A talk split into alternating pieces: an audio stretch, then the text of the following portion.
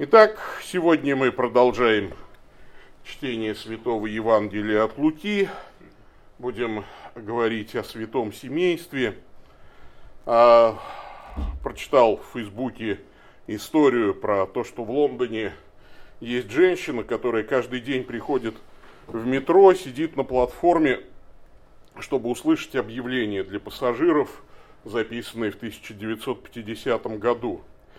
Одна фраза «mind the gap» э, это, ну, осторожней при выходе, ее записал Освальд Лоуренс, муж этой женщины, Маргарет Макколум. В 2003 году Освальд умер, и каждый день теперь вот жена приходит слушать его голос, хотя бы одну фразу. На платформе метро она рядом с любимым. В последнее время в метро произошли изменения, запись заменена на искусственное голосовое сообщение. И Маргарет обратилась в транспортный отдел Лондона с просьбой ну, передать ей запись голоса мужа, чтобы можно было слушать дома. Но когда эту трогательную историю узнало руководство компании, тогда они приняли решение, что на одной единственной станции возле дома Маргарет э, будет по-прежнему звучать голос Освальда Лоуренса. И вечная любовь все же существует, как бы напоминают нам даже власти города. В жизни у меня бывало не раз такое, что я путешествовал по э, стране и даже по миру и останавливался в домах у верующих. И нередко с губ моих срывалась фраза «Хочется подражать вашему семейству».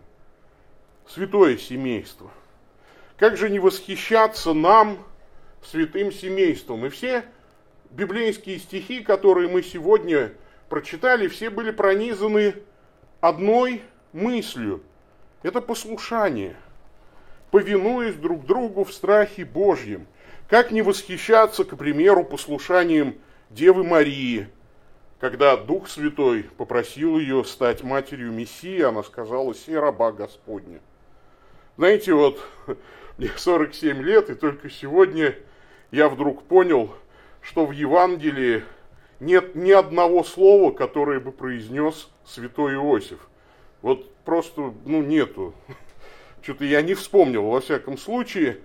Похоже, то есть и с Иосифом разговаривают, Иосиф что-то хочет сделать, там написано, хотел отпустить ее, но он ничего не произносит, нет прямой речи Иосифа. Косвенные есть. И это очень интересно. Иосиф такой человек-молчальник, человек молчаливого послушания. Ну и третий член святого семейства, Иисус, он сам есть э, образец послушания. В нем не борется да и нет. Апостол Павел говорит, все обетования в нем да и аминь. Вот иду исполнить волю Твою, Боже.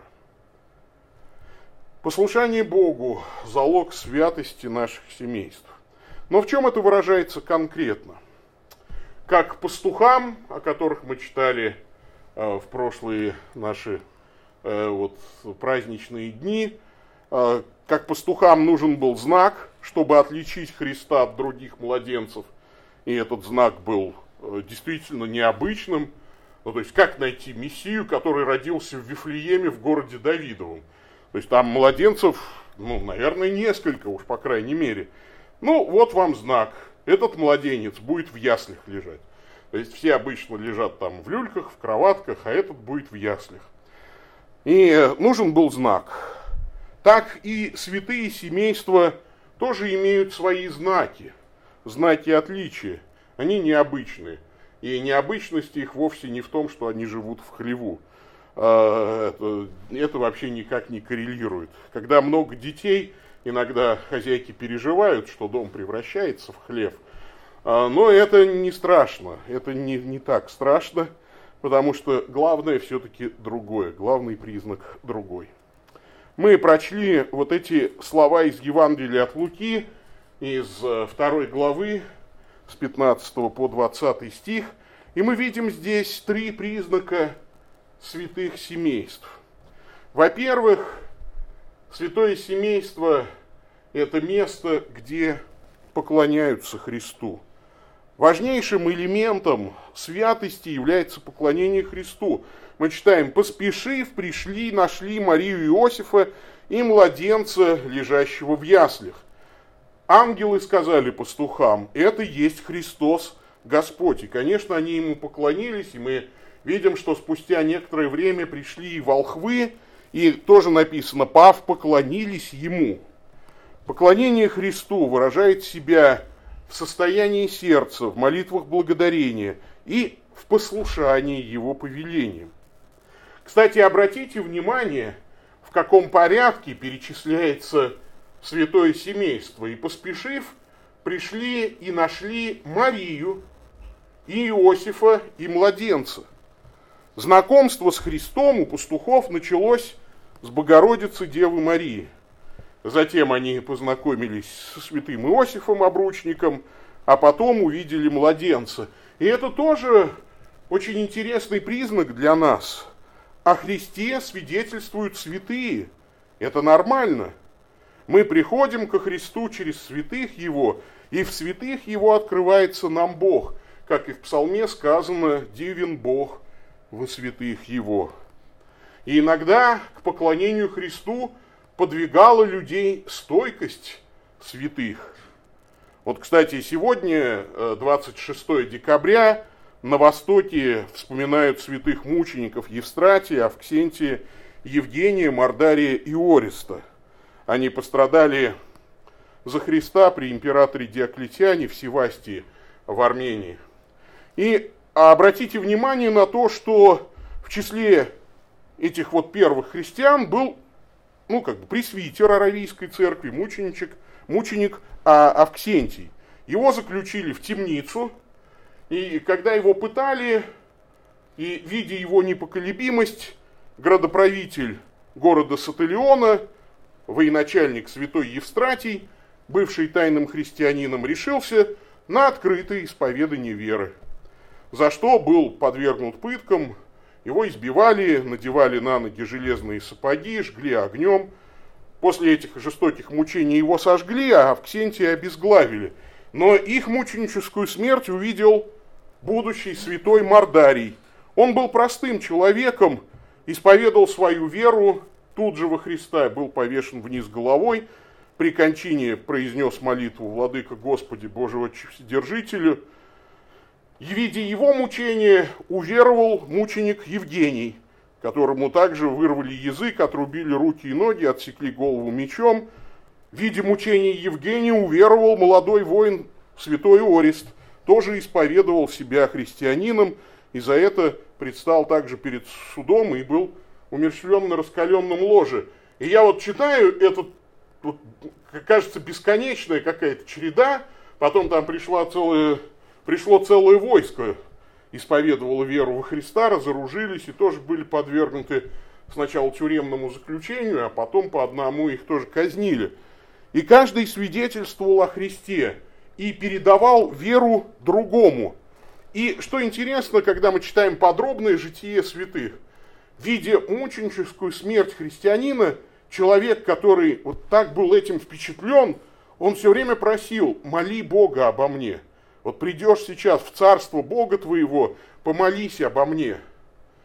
И сегодня находятся люди, которые говорят о том, что святые якобы отдаляют нас от Христа. Сегодня находятся люди, которые вот в безумии своем э, говорят о том, что заступничество святых не нужно, или ну вот, э, почитание святых может каким-то образом помешать поклонению Христу.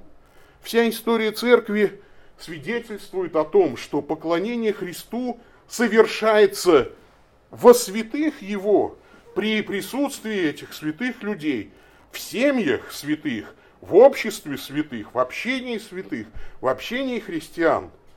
Потому что Писание не знает индивидуального христианства, одиночного христианства. И Бог призывает нас быть святым семейством – местом, где поклоняются Христу, где своим примером, вплоть даже до мученической кончины, свидетельствуют о Христе и молятся о тех, кому еще предстоит пройти этот земной путь. Второй признак. В святом семействе не гнушаются учиться Слову Божьему. Кстати, мне очень интересно, что, возможно, э, что вот этот вот э, хлев в пещере принадлежал пастухам на самом деле. Не было места в гостинице, и, может быть, единственное такое место, где можно было уединиться, была вот эта вот пещера, вот этот вот хлев, ясли, э, положили там, может быть, чистые пелены. Возможно, пастухи просто пришли вот в свою пещеру, и мы видим, что там были и другие люди, все слышавшие в 18 стихе, дивились тому, что рассказывали им пастухи. И я вот, когда читаю эти строки, я вдруг подумал, а вот как бы себя повел я? Я довольно-таки гордый человек, такой горделивый. И вот придут люди, пастухи, от которых, может быть, не очень хорошо пахнет, у которых немного образования богословского в мире. И кажется, они не слушают Марию Иосифа, они как-то вот предпочитают разговаривать сами. Приходят люди и рассказывают, причем рассказывают они тебе не то, что ты даже знаешь, а ты не просто это знаешь, ты это 9 месяцев обсуждал, ты 9 месяцев об этом разговаривал, ну, Мария и Иосиф разговаривали об этом, об этом размышляли, молились, и тут приходят неграмотные мужики и говорят, знаете что, а оказывается, родился Спаситель, который есть Христос Господь. Самое время сказать, все, спасибо, знаем, знаем, идите, не мешайте. Тем более, никаких даров не принесли. Это волхвы потом принесут золото, ладан и смирну. Можно послушать. А вы что приперлись сюда? Рассказать нам то, о чем мы и так знаем без вас. Причем знаем задолго до того, как вы пришли. Чего вы, собственно... Вот интересно, что нет. Святое семейство их благожелательно выслушивает, и не просто выслушивает. Пастухи бы должны слушать и учиться. У святого Иосифа, человека, повидавшего столько, что никому не снилось. У Богородицы Девы Марии, которая отмечена особым знаком, радуйся, благодатная, буквально облагодатствованная, да, ты благословенна между женами, пришла Матерь Господа моего ко мне, помните, как почтительно встречает ее Елисавета. И, конечно, если бы мы с вами встретились святое семейство, мы бы, наверное, помолчали и послушали, что они скажут нам. Ну, пастухи предпочитают рассказывать. Почему? Да потому что их, конечно, переполняет радость. Они услышали ангельское пение, они услышали хор ангелов, им сказали, идите к младенцу, и они пошли. А интересно, что Мария в 19 стихе мы читаем, сохраняла все слова сии, слагая их в сердце своем. То есть Богородица что-то даже специально запоминает. Записать-то нечем и не на чем. Заучивает наизусть. Не просто слушает, а заучивает наизусть. Мы видим, что они говорят о том, что было возвещено им о младенце сем. Да, пастухи никогда не знали до этого Марию и Иосифа. Если бы встретились на мероприятии каком-то, у них не было бы повода для заинтересованного общения. У них слишком разная жизнь, разные интересы, разный возраст. Но благодаря Христу у них появилось одно общее дело – слушать слова Божьи, учиться и запоминать. Вы знаете, духовный рост наш – связан с наполненностью души Словом Господним. Как новорожденные младенцы, возлюбите чистое словесное молоко, дабы от него возрасти вам во спасение, говорит нам Писание. Отвергать Божье Слово значит подписать себе смертный приговор. Отвергающий меня и не принимающий слов моих имеет судью себе. Слово, которое я говорил, оно будет судить его в последний день позже скажет Господь Иисус. Все Писание свидетельствует о Христе. Мне очень нравится читать литургические чтения о разных традиций, восточной и западной. И интересно, что вот если мы отпраздновали Рождество, то э, наши восточные братья и сестры еще только готовятся к празднованию Рождества у них еще идет Великий пост. Но уже близко чтение о працах и о том, вот, а, о тех ветхозаветных событиях, которые так или иначе свидетельствуют о Христе. Поистине весь Ветхий Завет о Христе. И вот интересно, что читается, например, чудо об огненной печи, где трое отроков, Сидрах, Мисах и Арденага, которые, э, значит, э, были верны Богу и даже за свою верность были брошены в огненную печь. И огненная печь символически указывает и на Рождество Христово, потому что огненная печь не опалила отроков, как божество не опалило деву, и ангел не сшел к ним, как и Господь не сшел на землю. И также это указывает и на воскресение Христова. Три отрока, которые должны были неминуемо умереть, указывают на тридневное пребывание Христа в гробе, а пламя печи на огонь воскресения – Вавилон, когда-то главный город древнего Ближнего Востока, в глазах иудеев столица мирового зла, стал местом, где было воспето одно из самых священных прославлений Бога. Если кто-то сегодня молился молитвой утренней, тот э, пел эту песню трех отроков тоже. Да? Благословите Анани, Азарий и Мисаил Господа. Это вот те самые Сидрах, Мисах и Авденага, потому что это языческие имена им были даны, а их еврейские имена Анани, Азарий и Мисаил. И мы воспеваем Христа, грядущего родиться в Вифлееме Иудейском. И даже в византийской, в древнерусской традиции в средние века существовал интересный такой богослужебный чин, как пищное действо. А в неделю працев его совершали, посреди храма ставили символическую печь, туда помещали трех лучших певцов, они символизировали отроков, другие певцы и пономари, одетые в одежды халдеев, подкладывали под печь фейерверки прямо в храмах, исполняли отрывки из книги Даниила, из-под потолка церкви в печь спускали на веревке деревянную фигуру ангела, отроки пели песнь вавилонских отроков и так далее. Потрясающе то, что церковь всегда была вот наполнена этим желанием донести Слово Божие через любые виды искусства, изобразительного ли, а, даже какого-то театрального действия. И, конечно, каждая мелочь литургии свидетельствует о Христе, свидетельствует о Слове, наполнена Словом.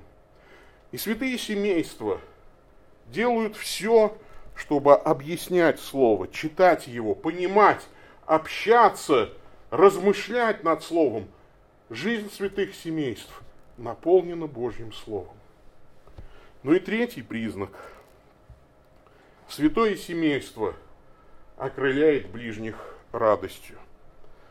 Полноценное христианское общение несет с собой наполнение духовной радостью. 20 стих. «И возвратились пастухи, славя и хваля Бога за все то, что слышали и видели, как им сказано было. Иосиф и Мария не могли дать им денег, не могли дать им какие-то прибыльные должности в церкви, но нематериальные приобретения были достоянием участников первого такого христианского общения в святом семействе. Это была радость достоверного опыта святых – в 118-м псалме об этой радости написано. «На пути откровений твоих я радуюсь, как во всяком богатстве». Вот вчера мы с вами уже рассуждали, что сегодня есть одна такая безусловная радостная весть, радостная весть для любого человека, это когда тебе на телефон приходит смс о зачислении средств. Безусловная радость, прям вот все как-то радуются, никто не говорит, ой, опять деньги пришли, ну сколько можно уже, Каждый, каждый месяц они приходят, каждый месяц это вот одно и то же. Сегодня люди говорят, ой, ну в церкви, ну одно и то же, ну слушайте, ну, ну Рождество, ну что это такое, ну каждый год одни и те же слова. Вот мы как-то вот не замечаем, что радуемся-то мы не тому, чему радуются святые семейства. На пути откровений твоих я радуюсь, как о всяком богатстве. Как сладки гортани моей слова твои, лучше меду устам моим. А я люблю заповеди твои более золота и золота чистого. Радуюсь я слову твоему, как получивший великую прибыль. Я думаю, что церкви были бы полны, если бы каждому входящему в церковь выдавалась какая-то крупная сумма денег. Но Писание говорит нам, вам дается нечто более великое. Божье Слово, величайшее чудо, Христос, общение со святыми, с Богородицей Девой Марией. И это общение неумозрительное. Самое потрясающее открытие, которое когда-то сделал я, приобщившись к служению исторической церкви, это то, что когда ты стоишь на святой мессе, даже если не очень много народу в зале, все время с тобой рядом. Здесь присутствует Богородица, Иосиф Обручник, ангелы, святые апостолы и вся церковь, весь собор торжествующий, первенцев, записанных на небеса. Мы все присутствуем здесь в одном месте, где возносится тело и кровь Господня где проповедуется Слово Его. Разве это не радость? Конечно, радость. И, наверное, всю эту радость святых семейств можно объединить одним словом, с которого мы начали сегодняшнее размышление. Это любовь. Есть древняя притча про то, как одного человека спрашивает святой он говорит, есть четыре вопроса на Земле, которые имеют ценность. Из чего состоит лучшее в человеке и в Боге, что свято и ценно, ради чего стоит жить и ради чего стоит умереть. И на все четыре вопроса один ответ. Это любовь. Любовь – то, что делает семейство святыми. Любовь к Богу, любовь к Его Слову – любовь к общению, любовь к молитве, любовь, объединяющая людей. За эту любовь прославим нашего Господа, и об этом будем сегодня радоваться и молиться. Аминь.